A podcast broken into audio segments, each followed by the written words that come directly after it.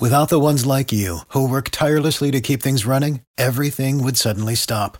Hospitals, factories, schools, and power plants, they all depend on you. No matter the weather, emergency, or time of day, you're the ones who get it done. At Grainger, we're here for you with professional grade industrial supplies.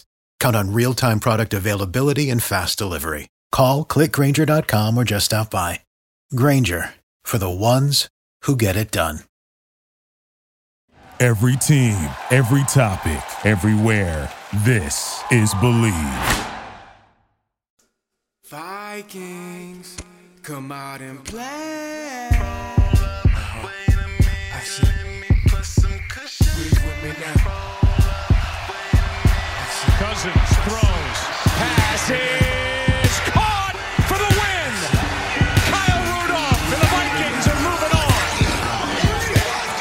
Are now listening to the Bleav in Vikings podcast with B Mac and Baker.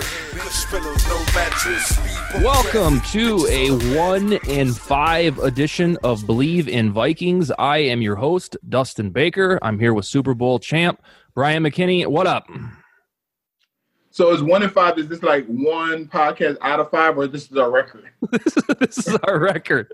okay. Yeah, no, this is about like our seventh or eighth podcast. We've only Oh, okay. had, we've only had sure. one winning podcast. Uh, but yeah, that's a great clarification. Yep, the Vikings are one in five. That's where we sit. Um, we're going to jump right into that after I talk about betonline.ag. The wait is finally over. Football is back. You might not be at the game this year, but you can still be in on all of the action at Bet Online. The Vikings have a bye week this week, but their bitter rivals, the Packers, are going to Houston. The Packers are three and a half point favorites um, as of midweek. So if you believe in the Houston Texans, who we uh, chatted about with uh, a couple Texans enthusiasts, Henry Thomas and Fred Davis, a few weeks ago, go bet on those Texans. Um, from game spreads and totals to team, player, and coaching props, Bet Online gives you more options to wager than any place online. And there's always an online casino as well that never closes. So head to betonline.ag today and take advantage of all the great sign up bonuses. Again, that's betonline.ag and sign up today. The Minnesota Vikings went into week six um, after some steam of going toe to toe with the Seahawks. Uh, we were supposed to absolutely smash the Falcons, go into a bye week, and then have a rejuvenation to 2020. Instead, we forgot the part about smashing the Falcons. Um, they did the inverse to us, and it was a putrid display of football, especially in the first half. The team could get nothing going, and ultimately the Falcons were victorious. 40 to 23 under an interim head coach, and they had their first win of the season. Um, it was the Colts game revisited from week two in terms of ineptitude, and nothing could get going. Um, there were a couple glimpses of hope when Jeff Gladney forced a fumble. Uh, we should have been able to turn that around there, but there were term- too many turnovers. And once again, which Bryant and I will talk about, the tr- uh, time of possession was absolutely upside down for the meaningful parts of the game. So, Bryant, um, give me your takes on that game, the Falcons. I kind of was, you know, I kind of like was like on the fence with that game. Remember, I told you about, you know, having a, no, a new situation, coach get fired, and a new regime comes in. You do kind of want to step your game up and play harder for that new situation, and they did exactly that. Um, I got to start listening to you, man. right. I, I, I try to give little nuggets of like Yep. mentality of what happens when you're in those situations. Um, so they kind of did exactly that, and um, they came here and actually played a complete game of football, um, which I was su- I was surprised how well they played. Like Yeah. I, I wasn't expecting that many points, you know. So um, yeah, so I wasn't surprised because at times it can happen like that, and I kind of explained why I feel like it may happen like that too. Is whoever's now in position, they're now trying to now, you know, fight for them, and you know, stuff like that. So maybe they weren't too happy with the old coach, you know. Yeah. That's how I look at things too. And then all of a sudden, it's like this big turnaround just happened. Now that he's gone, it's like breath of fresh air. I can relax. I can go out here and play. Like just different things take place. What you are saying is mandatory to be true because I've watched football since 1989 and that was the best 0 and 5 or 0 and 4, 0 and 6, 0 and 6 team I've ever Right. seen. And I guess in hindsight, we should have seen it. They still had Julio Jones, they still had Matt Ryan, but what we were led to believe was this team, you know, just fired its coach. This team is headed for the tanking sweepstakes. Uh, the defense was supposed to suck. It did not. Uh, Julio Jones was allegedly hampered. He wasn't. Um, and overall, this was Mike Zimmer's first loss to the Falcons and Matt Ryan. And it's just inexplicable that a team that was forecasted to be not that good came in and just you know pulled our pants down. Um, this was the fifth straight loss for the Vikings at U.S. Bank Stadium, and the Vikings have only lost five games or more in a row at their house, whether it was Metrodome or the Met or TCF or U.S. Bank, four times now. And the last time it happened was 2011, uh, I believe, and that was the beginning of the Leslie Frazier era. So things are not going swimmingly. Can we agree, Bryant? Now we've tried to keep this optimism alive because we've been given nuggets of great, uh, really good performance at times, not great. Can we agree that the postseason aspirations for this team are probably dead? They're definitely dwindling away. I don't really see. Um, yeah, I don't really foresee this team going on like an eight and zero oh streak or yeah. like anything like that. And we're um, we are to the point where that is a requirement. If yeah, and, if, I, and honestly, I don't see it. So, yeah. um, I could probably say that at this point they're going to play for pride and try to be a spoiler for other teams who potentially can make the playoffs. Okay. That's the role you have to play. Um, do I feel like the tank it? No. I feel like you know you still want to have these wins. You know, maybe get a victory Monday late in the year or something, but I think at, the, at a certain point now, you'll just they'll be playing to like just spoil other people's chances. Yes. Um. So this is what I needed to see to disqualify any hopes of the postseason. Um. I got mesmerized with the Seahawks game, thinking that if the defense just held him on fourth and ten, uh, we would have knocked off probably the best or second best team in the NFL. Um, but I got hoodwinked because evidently I forgot that Seattle's defense is horrible, and it's really just been the Russell Wilson show out there. So it makes all the sense in the world as a retrospective that the Vikings were able to move the ball on the Seahawks because everybody else is. Every team that has played them has scored 23 or more points, and that team, if you care about the Seahawks, um, needs to get its defensive ducks in a row if they want to hoist a Lombardi trophy. So I was duped. I thought this team after the, the Seattle game could go on a winning streak. But now I'm sure there's some listeners out there, maybe the the youngsters, the teenage ones, that think that oh we could we could still do it. There would need to be a win streak that starts in Green Bay, and it there's no other th- way it, it, can go. Uh, they're one in five, which means you can only really lose two more games in general. So a long win streak would be completely required. And my thought press, process is now we've seen the Colts game and we've seen this Falcons game, and both of those prove that it wasn't an outlier performance. So we're, now seeing a trend of this Vikings football where they have that in them to play that poorly. Uh, therefore, it could show up at any given week, whether it's against the Jaguars, whether it's against the Bucs. Um, this team is just in a mode and a mood where it's not what we're used to. Um, how do you feel about that? Um, yeah, we're definitely not used to this this mood at all. um, and I don't even really know the mindset in the locker room. That's why I always keep questioning who's the leader in there. Yeah, because I don't know who the mind who I don't know their mindset in there of you know trying to build a morale and like I wouldn't see them losing that bad to the Falcons. You know what I mean? So it's like I don't know the mindset in there. I don't know like, and a lot of the key guys, you know, the leaders that we talk about, um, are injured and not playing. You know what I mean? So it's like these. This is people's opportunity to kind of step up and become that voice, become that face. And I feel like nobody's really taking advantage of it. I'm with you. So you um we were with the Vikings for let's see two coaching changes, I believe. Um do you feel from the games that you've watched and how you follow the Vikings and then your your player resume, do you think that Mike Zimmer's job is in jeopardy? Bryant McKinnie, what do you say?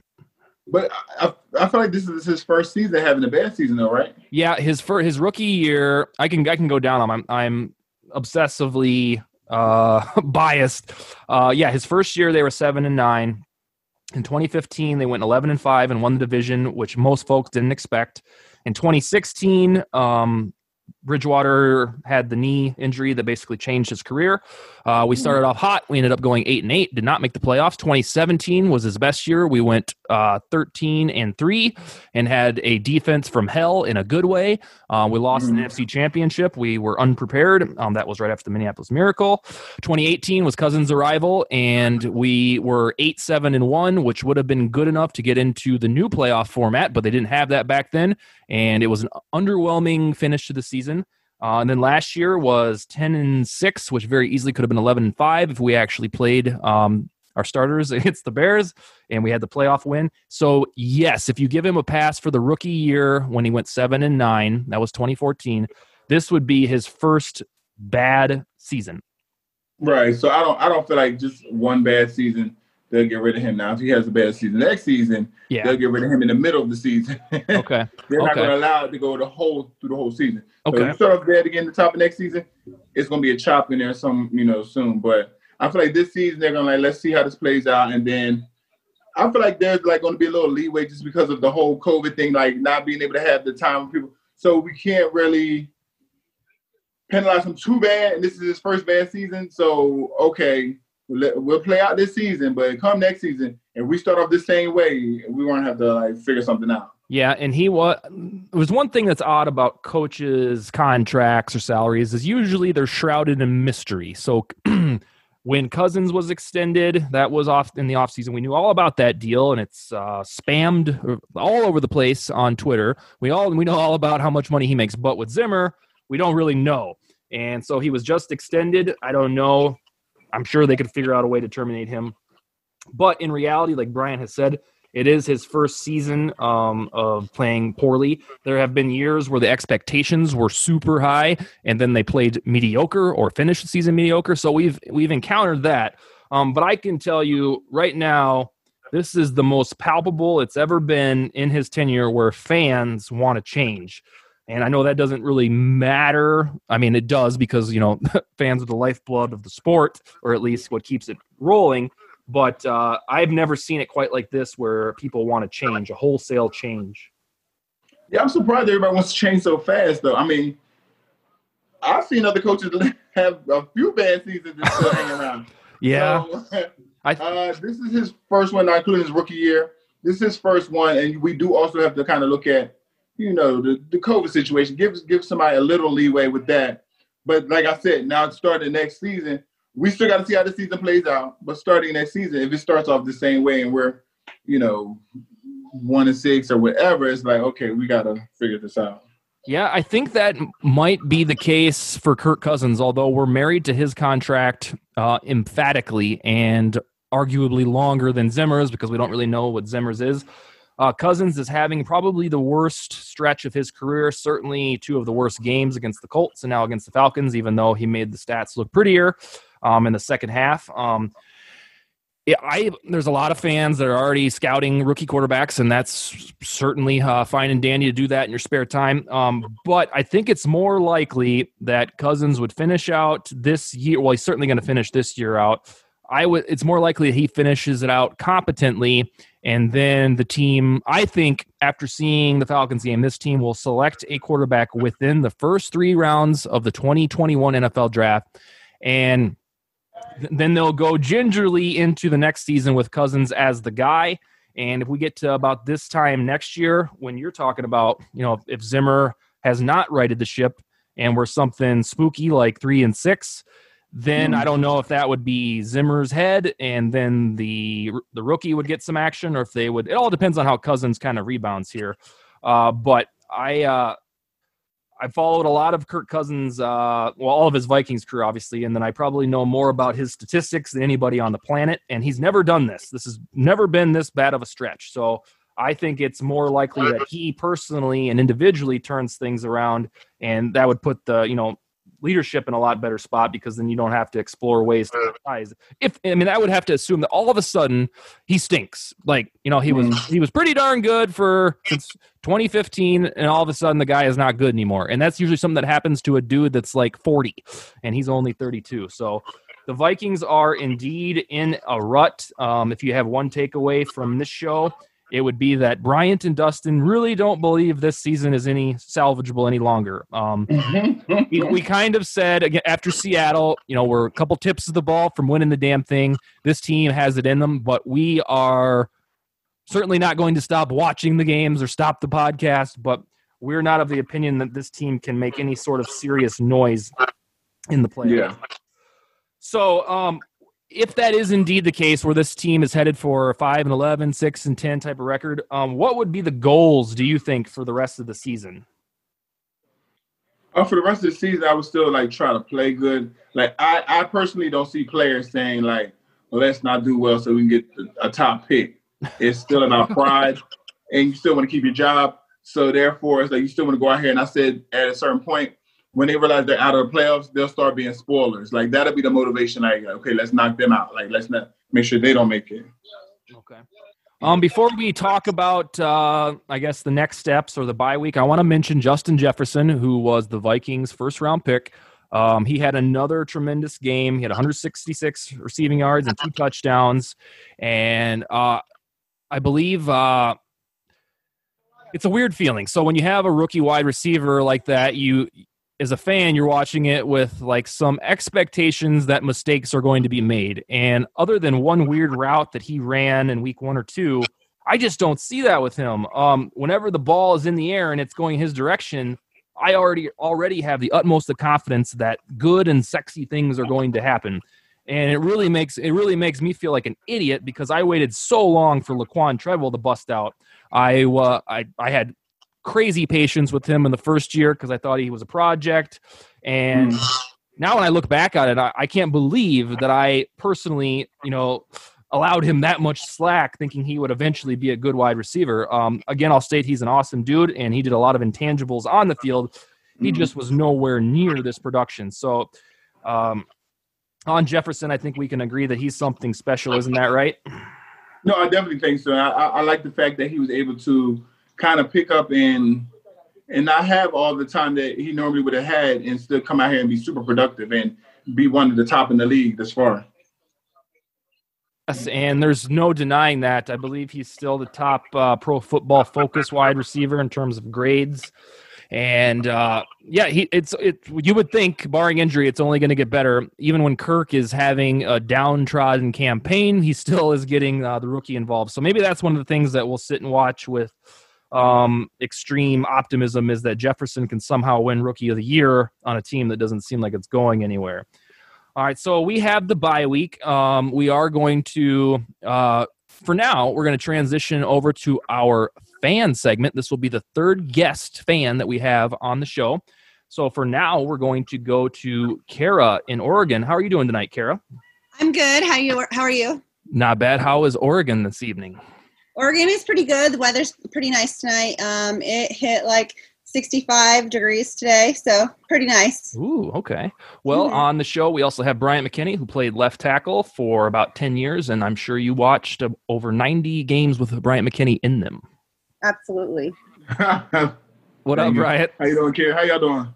I'm good. All right, so this is our fan segment. This you are our third guest. Um, we like to set the table, so to speak, and get to know you. Um, so my first question is: uh, When and how and why did you become a fan of the Minnesota Vikings? Okay, so I live in Oregon now, but I grew up in Iowa, and I became a fan. Uh, I would say right. I think it was seventh grade um, is when I really um, started to become passionate about football, and I always watched the games with my dad.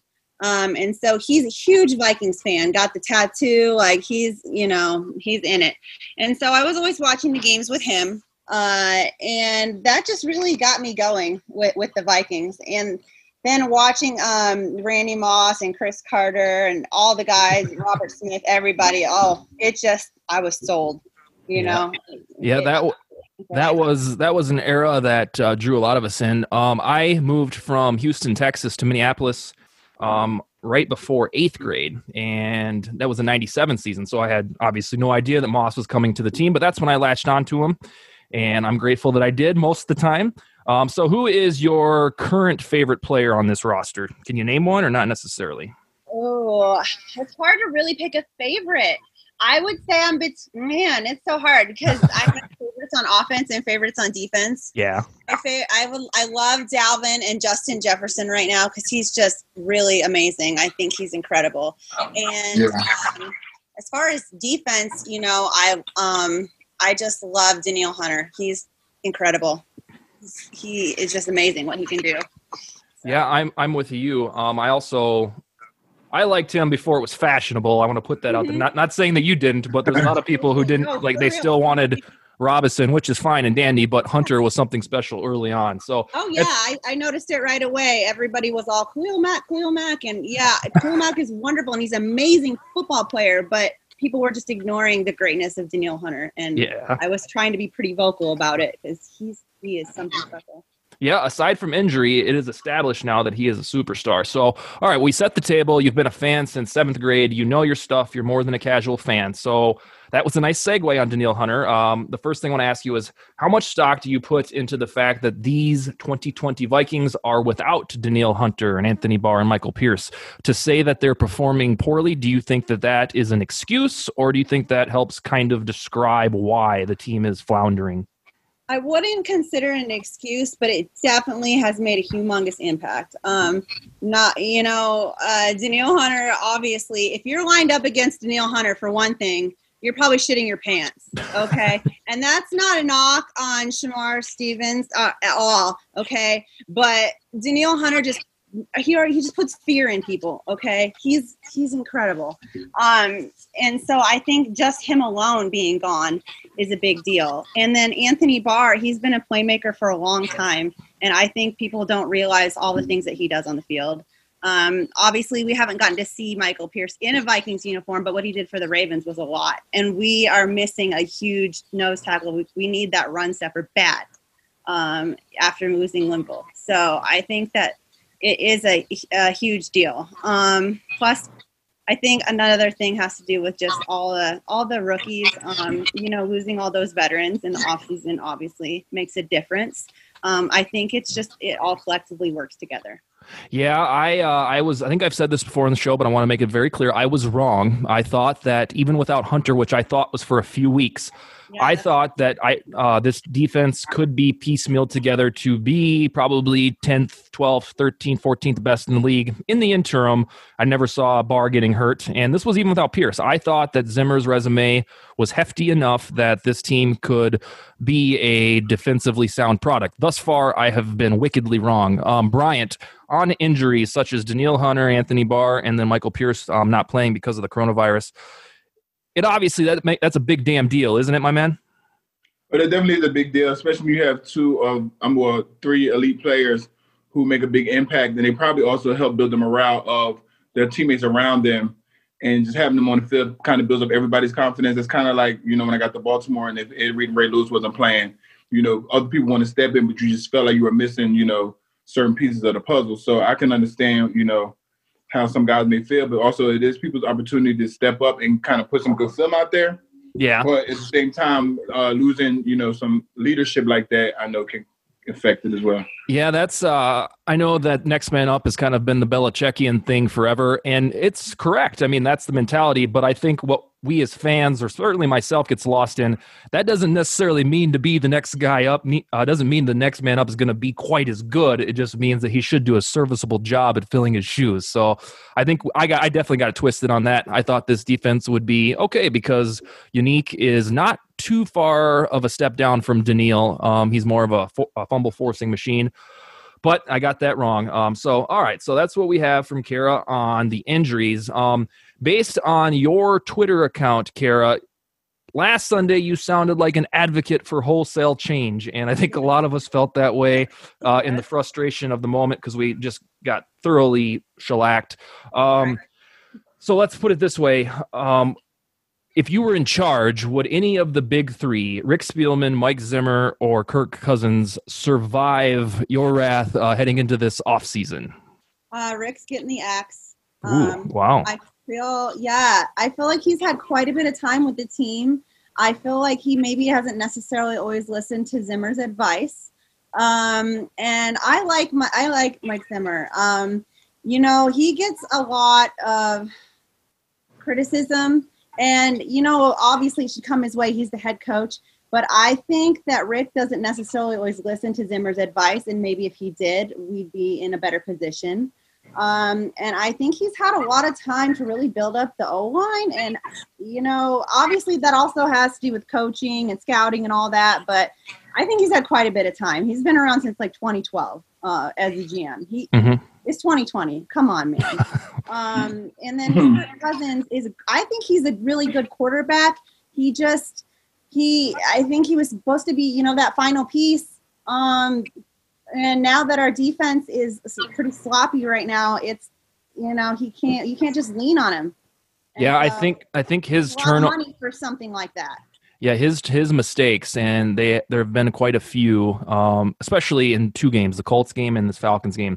They get amplified as especially especially wretched when the defense doesn't pick up the slack. Historically, this Mike Zimmer defense could kind of mask those types of mistakes, and those can't be masked anymore. Not saying that uh, you know Cousins go out and throw three picks in a like for the 2017 Vikings, but Brian, I want to ask you. So she she came up with the idea um, that Spielman should listen to Zimmer a little bit more often. And you knew Rick Spielman.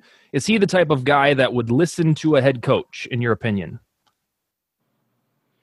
I know that I think he they're buddies. changed since, but I'm not sure. I feel like a lot of things back then were kind of based on how he felt. Okay. You know what I mean? And I guess kind of because he was more of the boss.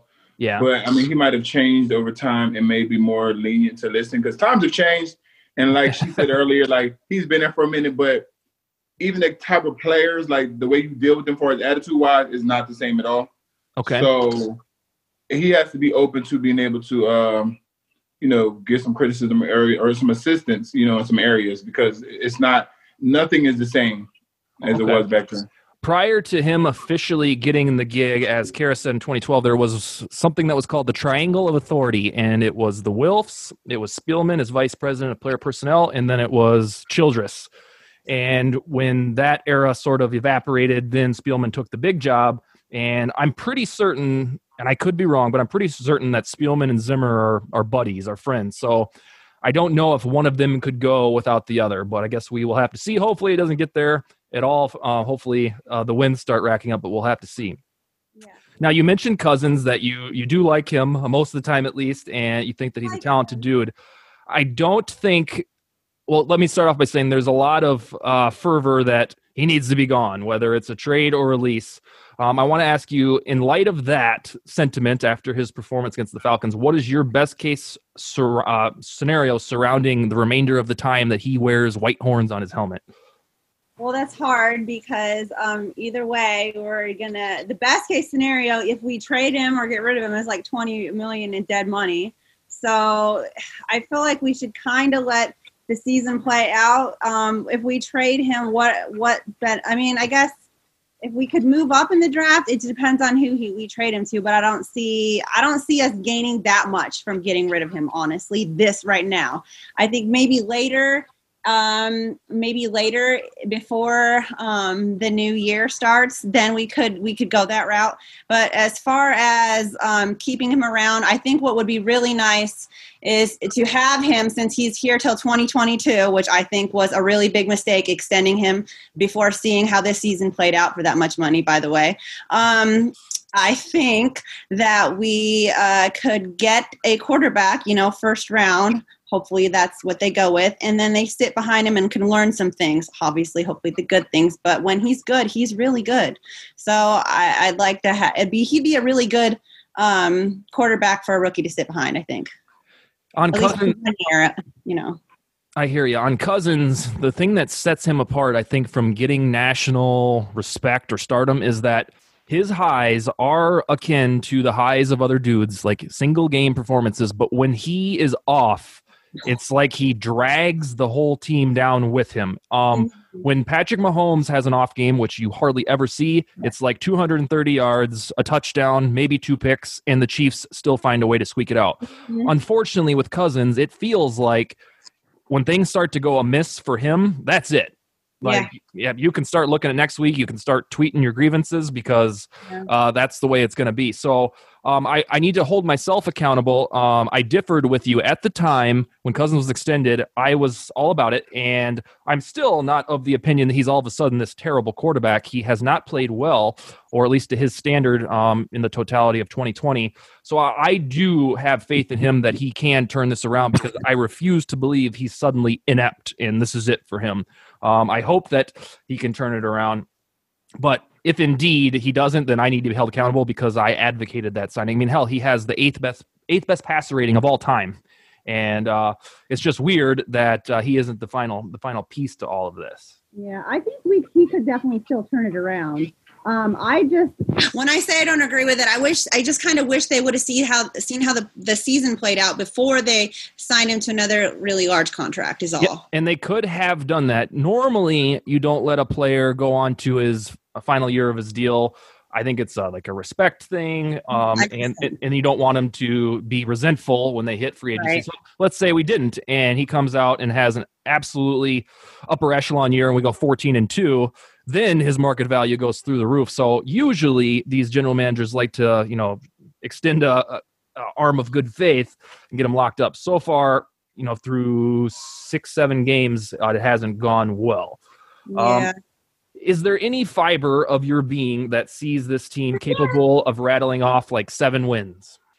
I think it's possible. I mean, I really want to say, I think for me, it all depends on how they come out of this um, bye week and hit Green Bay.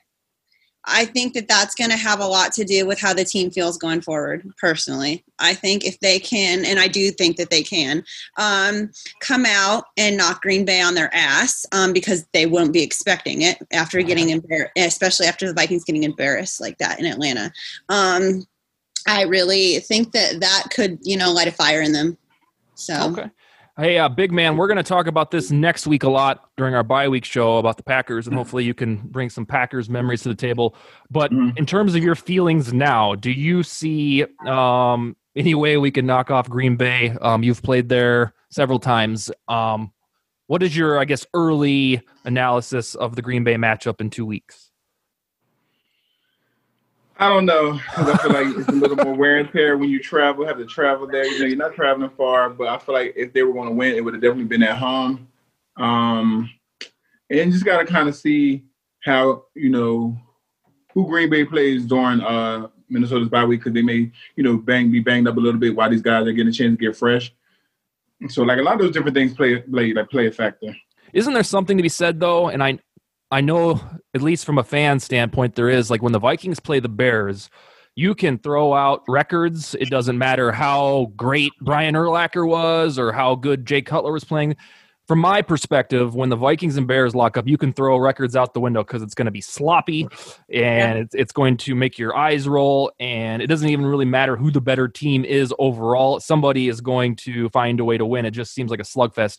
Is there any way, or not any way, but um, the way that you saw the Packers and Vikings rivalry when you were, you know, immersed in it, does that have that same feel that, you know, Oh, it, it definitely does. There's so much that Um, it doesn't matter who is having a better season. Is when it comes to that game, it's going to be like a knockdown, drag out for the most part. So it doesn't matter. So like they could be having a great season, and we coming in, we'll steal a game from them or something like that. Yeah. So yeah, it reminds me of the 2004 playoff game, uh, the infamous one where myself included, my 21 year old drunk self, I had I didn't think you guys could pull that out at all at Lambeau Field, and you jumped all over them and never let up. Uh, so. That's what I guess. I mean, it's a long shot that anything like that happens um, in two weeks here. But Kara, what would you put the percentage of the Vikings coming out and looking like that first three quarter Seahawks team um, and finding a way to knock off the Packers percentage. I think that I think we have a pretty good shot at that. Um, just because uh, it's hard to give you an actual percentage, but after watching um, Green Bay um, play Tampa Bay. Obviously, Tampa Bay's a good team, and they're facing Brady. So, you know, I feel like maybe Aaron's confidence might be down a little bit. I think it has to do with, like you said, how how they um, face this next opponent. But I think Minnesota is uh, going to come over there, and Green Bay is going to look at them a little underrated. I that's just my personal feeling. I give it like 70 I don't know, 60 40. I, I Vikings over. Oh, okay. So you, so you are expecting to see the good version of the Vikings. I think so. I do. We I we played really well in Seattle. I mean, We did. Titans. It's just we couldn't finish. Yeah. Right.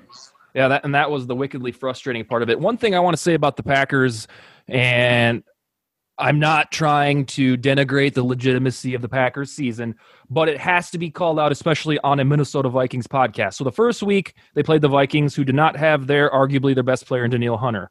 The second week they played they played the Lions, who did not have their be- best player in uh, Kenny Golladay. The third week, I believe they played the Saints, who did not have Michael Thomas, and the fourth week they played the Falcons. I might have reversed the order a little bit without Julio Jones. So I'm not kidding you. In four straight weeks, they played teams without their best player. Lo and behold, they they played a Bucs team who didn't even have Leonard Fournette or uh, Vita Vea, and they got their teeth kicked in. And um, I'm I'm not going to say that you know the Packers stink because they certainly do not, but they did have some very whimsical luck in the first four weeks of the season. So we'll we'll see how that carries over to they play in Houston this week, and you almost want to hope that they don't get beat because then they're going to be super pissed heading back to the game against us. But of course, we won't be cheering for them.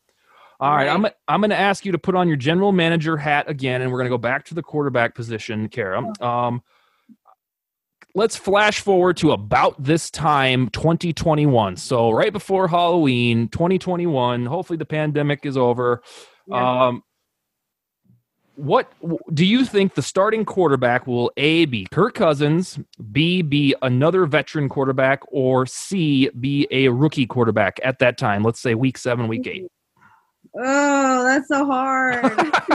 wait i'm not um, going to ask you to name the rookie quarterback because that would be even harder but Shoot, I don't know. So this is a prediction. This isn't what your heart says you want to happen because I think every reasonable Viking fan would want to hope that Cousins goes on a stretch of 25 touchdown passes, one interception, and it's, you know, a fairy tale type of thing. But um, what do you think that we will see midseason next year from the quarterback position? season. You know, unless Kirk really, really goes out and screws it up, I think it's going to be Kirk. I think obviously, I think we're going to have a great, uh, we're going to draft a great rookie quarterback. But unless Kirk goes out and really screws it up, I don't think he's getting benched for that rookie quarterback. Um, because that's going to just kill his confidence. So then, if the rookie goes out there and just screws, you know, isn't isn't ready, then that's just going to make things worse. But I don't know. I, I don't know. I think I think Kirk still. Okay. Um, but Yeah, I, but- I think the Vikings will let it play out. Um, I don't know. I guess it also depends on who the GM is. It really Yeah. does. Yeah, I think if I you think- follow the We have a money, GM. So if we have a different GM, I think we have a rookie. Yeah, that's a good point. If you follow the money, it will probably be Kirk Cousins. And if history is any precedent, he should have turned things around. Um, he's never had a stretch like this, and he's only 32. Yeah. So it would be absolutely strange that all of a sudden he doesn't know how to play football. Exactly. All right, I got two more for you, Kara, while we got you on the line. Um, if Zimmer is indeed the coach in 2021, do you think that this defense will return to its supremacy next year? well, that certainly depends on if we have the key pieces back. Um, but I believe so. Um, it might not be at the level we were at last year, but I think we are definitely going to be a lot closer to that. Um, I think Zimmer, I mean, obviously, he's shown us that he's a great defensive coach. Uh, and he's just, you know, had it, the, the card stacked against him this year. Um, I mean, you got these great new cornerbacks, but they're out there learning against the best, which they're out there learning against the best, which is good for them. Yeah. Um, so hopefully next year, you know, they've got, you know, they've got that experience. Um, things will uh, go a little more smoothly. We'll have Anthony Barr back. Um, we'll have Danielle Hunter, hopefully, you know, um, yeah, on the Michael Pierce. Yes, on those corners, Gladney and Dantzler. Um, In those little breadcrumbs that we're seeing, Dantzler had that sweet force fumble that should have turned the tide in the game if uh, Cousins was on his A game. Um, he forced that fumble that the Vikings recovered, which was a rare turnover that we forced this year. And then I saw Dantzler make about three sweet tackles, and um, that was extremely promising um, because they looked like you know experienced vet tackles where there was nothing uh, left to question about whether that dude was going to fall to the ground. So yes, it, it, it's a trial by far, fire for them right now, and I'm hoping that to your point when they're going up against Julio Jones, Davante Adams, that that's really going to cut their teeth, so to speak, and they'll be, you know, rearing for more next year. Right. All right, the last thing I got before we part ways, um, I have to touch on the subject of Justin Jefferson and Stefon Diggs. Those Okay. two will be compared, especially in Vikings land, for a very long time. So Mhm. far, so good. Jefferson is a maniac out there. And um, I can already tell you internally and emotionally that when I'm watching a Vikings game and the ball goes in his direction, I have no worries. And there are times when the ball is going towards, you know, historically like Treadwell or maybe uh, BB, whatnot. I'm like, all right, well, here we go. Hopefully he catches it. but, but so far with Jefferson, I'm like, my goodness. So in terms of on the field talent, and you've had a little bit of a sample size for Jefferson, and you saw five years worth of Diggs, are these two men already equals? I believe so. Um, obviously, uh, Jefferson's going to continue to develop and grow and just get better. Um, and so I think that he's only just going to keep getting better. I would consider them equals. Plus, um, on the field, Jefferson's um, uh, his mentality, his mindset's more positive. I feel like if they're losing, I don't feel like we're going to see him walking to the line. Yeah, that showed its uh, ugly head. Um, on- And I love Stefon Diggs. He's great. He's an amazing player. Uh, I loved him playing for us. But if we're talking about equal on on the field, I do think they're pretty equal. But I think things like that do, you know, make a difference. Absolutely. Hey, big man. Um, before we let Kara go, can you in any way compare what you've seen from Jefferson to some of like the other worldly galactic rookies you've seen, like uh, you know Moss and well, I guess you didn't see Moss, but uh, not his rookie year, but Adrian. Um, do you get the feel that this dude is it? Um, you know, with Adrian, I could see it in practice. So I was like, I seen this coming, uh Chester Taylor, like watch out. Can come for your job. But um yeah, I definitely see the potential. See the difference with him is he didn't have OTAs, he didn't have like a lot of those times to really get the rhythm and everything down, but he's gained a lot of ground within each uh first five games or whatever. So I definitely see a lot of upside for him. And the more he's on the field, the more experience he'll get and the better he'll get. All right, I'm with you. Well, Kara, that's all we got. I'm going to put you on my list of guests. Hopefully, you'll come back and chat with us. Do you have any any closing thoughts for us or anything? Not not in particularly. Just um, thank you for having me. Oh, absolutely. All right. Well, we'll catch you next time then. All right, y'all have a great night. Yep. Thank you. Bye. Okay. All right, Kara. We appreciate you joining us. We look to have. I look forward to having you back sometime, maybe this season or maybe the off season, but we definitely will have you back on the show. Um, so back to the bye week that's upon us, Bryant. Um, what happens in a bye week? Can you give us some details about what happens with you dudes? I mean, if you're having a good season, you normally get the whole week off. If you don't, they want you to stay till like at least Tuesday, or they or they have you come in early on the back end and like you know just go over some things. So I don't know what their situation is, but bye bye week is basically mainly for you to rest up, recover, and um, you know get away from football for a minute, and then come back and be fresh and eager and be ready to jump back into it. Okay. And then do you do you go home to where? I mean, Yeah, people um people can go home. You can go home. Um, I like I used to go back to Florida. okay. Um, I mean, the weather was nice, you know, so I would go home. Um, some people stay here and just totally just rest or whatever, but it was totally up to you. It was like your free time you were off for pretty much about five five days. Okay, here's another random question. Um, do most players have two homes or at least an apartment in a house? Yeah, so my main residence was was in Florida because well, one, no state tax here. so my main residence was Florida, and then I had a home in Minnesota as well because I was there for so long. Yeah. So I bought a home my second year there. Uh, well, you know, my first I wasn't there for half the season.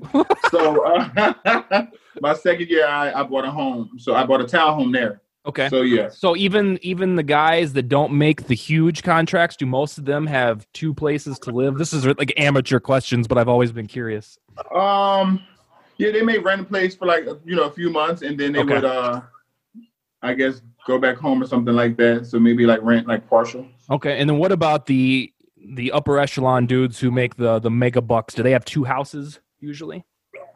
Um, sometimes they have a main house. Everybody always has a main home, Okay. and then wherever else you go is like uh, it's not like your main home. Like your main home is gonna be like the bigger home, and then where else you may have like like I had a a, a town home, you know, in Minnesota. Okay. or some people may have an apartment or something like that, just that they're just renting. Especially if you're a player that's like on the bubble, you're going to rent Okay. and have like, and it's not to be like a year rent, it'd be like a six month, or it'd be something like that. You know, just because you're not sure, you know, how long you'll be on that team. Okay. All right. I want to rattle off some facts um, that pertain to the bye week and then get into Green Bay a little bit. Um, in the case I forget, uh, we will have a show next week. I believe Wes from California will join us. Uh, he will be our fan.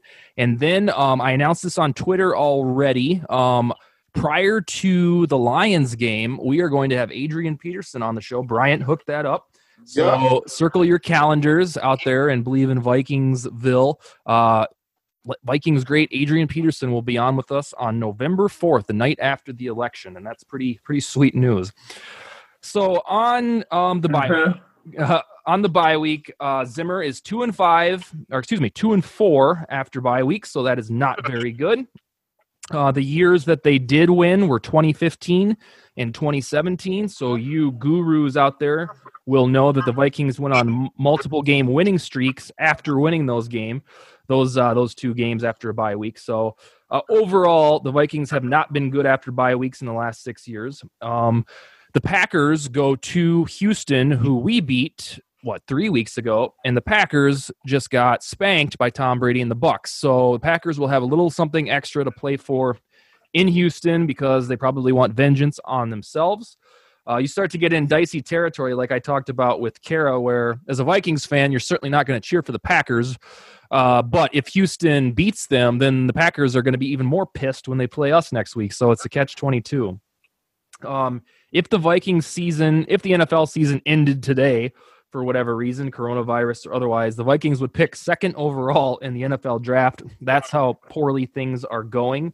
Um, I stated uh, previously that I believe the Vikings will draft a quarterback, even if Kirk Cousins plays like a complete uh, all pro player in the next handful of weeks to close out the season. Um, I think that w- we have seen enough in these first month and a half to start the season that if this happened this time, it might happen again. And as a contingency plan, you probably want to start to groom a young quarterback for the future. We tried we tried that with Teddy Bridgewater, and for a while it was working pretty swimmingly, but then he had the catastrophic injury. Uh, Bryant, do you agree or disagree that this team will look at a rookie quarterback in April? I would agree, and I mean, I feel like they should, um, and, and allow that quarterback to kind of sit back for whether it's a couple games or a season, Yeah. and, and learn from Cousins, and and probably start getting ready to implement him, um, especially if Cousins, you know, his really good to not so good is so drastic. It's like, okay, Yeah. this we, we got to do something. Yep, and I, I think I've said, I know I've said that there's a very good chance that Cousins is going to get back to form, and most of us think that's pretty damn good. Um, so I wouldn't put that out of the realm of possibility that he will return to the Cousins that most of us know and love, which is pretty damn effective. Um, but I think even so, the Vikings will their hand has been forced because of the start of this season that Kirk does not appear to be the type of signal caller that can put a team on his back single-handedly and take a team to the playoffs. There are elite quarterbacks that can do that. Russell Wilson, Patrick Mahomes. We thought Deshaun Watson was one of them, but we may have to rethink that. Um, so there's about three quarterbacks that can do that. Unfortunately, it looks like Cousins is not one of those, and they're a rare they're a rare thing to find. So it's not really a huge knock on Cousins. So I think with the uh, substance of his contract being pretty committed and large, the most logical thing would not be to trade him because you're probably not going to find a dance partner. And if you did, it'd probably have to be a Brock Osweiler like deal where you're trading him and a pick just to do a favor to the Vikings to take that money off the books. Um, and you have to find a dance partner that had a whole lot of cap room to do that. Um, otherwise, San Francisco was rumored to like Cousins because of the Shanahan connection. But the most logical and practical thing would be to keep doing the Cousins experiment because you extended him not long ago, and then start grooming somebody uh, in the wings, uh, you know, in his tutelage. That if we go through this again, that we can look over on the bench and say, "Hey, you got so and so from so and so, and he can he can start to play." Uh, I think that is probably what will happen. Um, so it's unlikely if you're a Kirk Berther that there's it's unlikely that he's going to be going anywhere anytime soon. What do you think? Yeah, I mean, I don't think anytime soon, but it's okay to get somebody to start grooming behind him. Yeah, and I think that's what will happen. Um, what do you? So you had interactions with Zimmer as we, or excuse me, uh, with Spielman as we talked about, and the majority opinion is that he's made some pretty darn good selections, especially his second round history is uh, is quite good. Um, do you think that Spielman will be a part of this team for the extended future? Spielman, I feel like at a certain point they can let Spielman go now and get somebody new and fresher in there who is open to some newer ideas and stuff like that. Okay.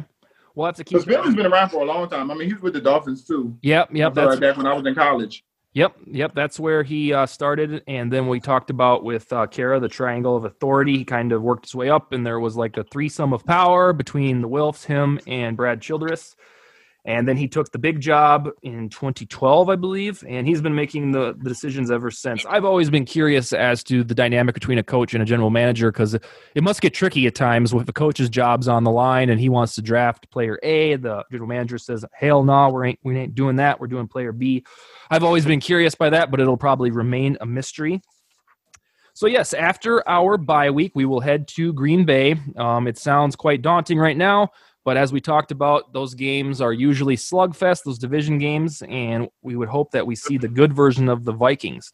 Uh, next week, we'll be back with our bye week show. Um, Bryant, do you have any closing thoughts for Vikings Nation? I don't. Luckily, we're on a bye week, and hopefully, we can just rest up, heal up, and refocus. I, I'm with you. All right. Well, that's all we have for tonight. Um, to all of you listening, uh, we appreciate you tuning in. We'll start a countdown of two weeks until Adrian Peterson. Uh, one week we get Wes from California. He's going to hook up with us. That's all we have for tonight. So, Skol Vikings.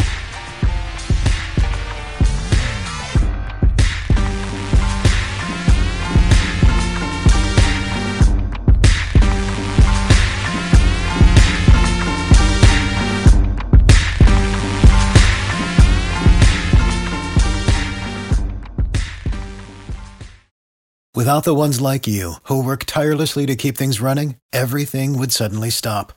Hospitals, factories, schools, and power plants, they all depend on you.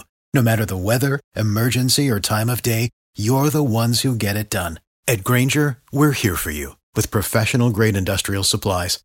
Count on real time product availability and fast delivery. Call clickgrainger.com or just stop by. Grainger for the ones who get it done.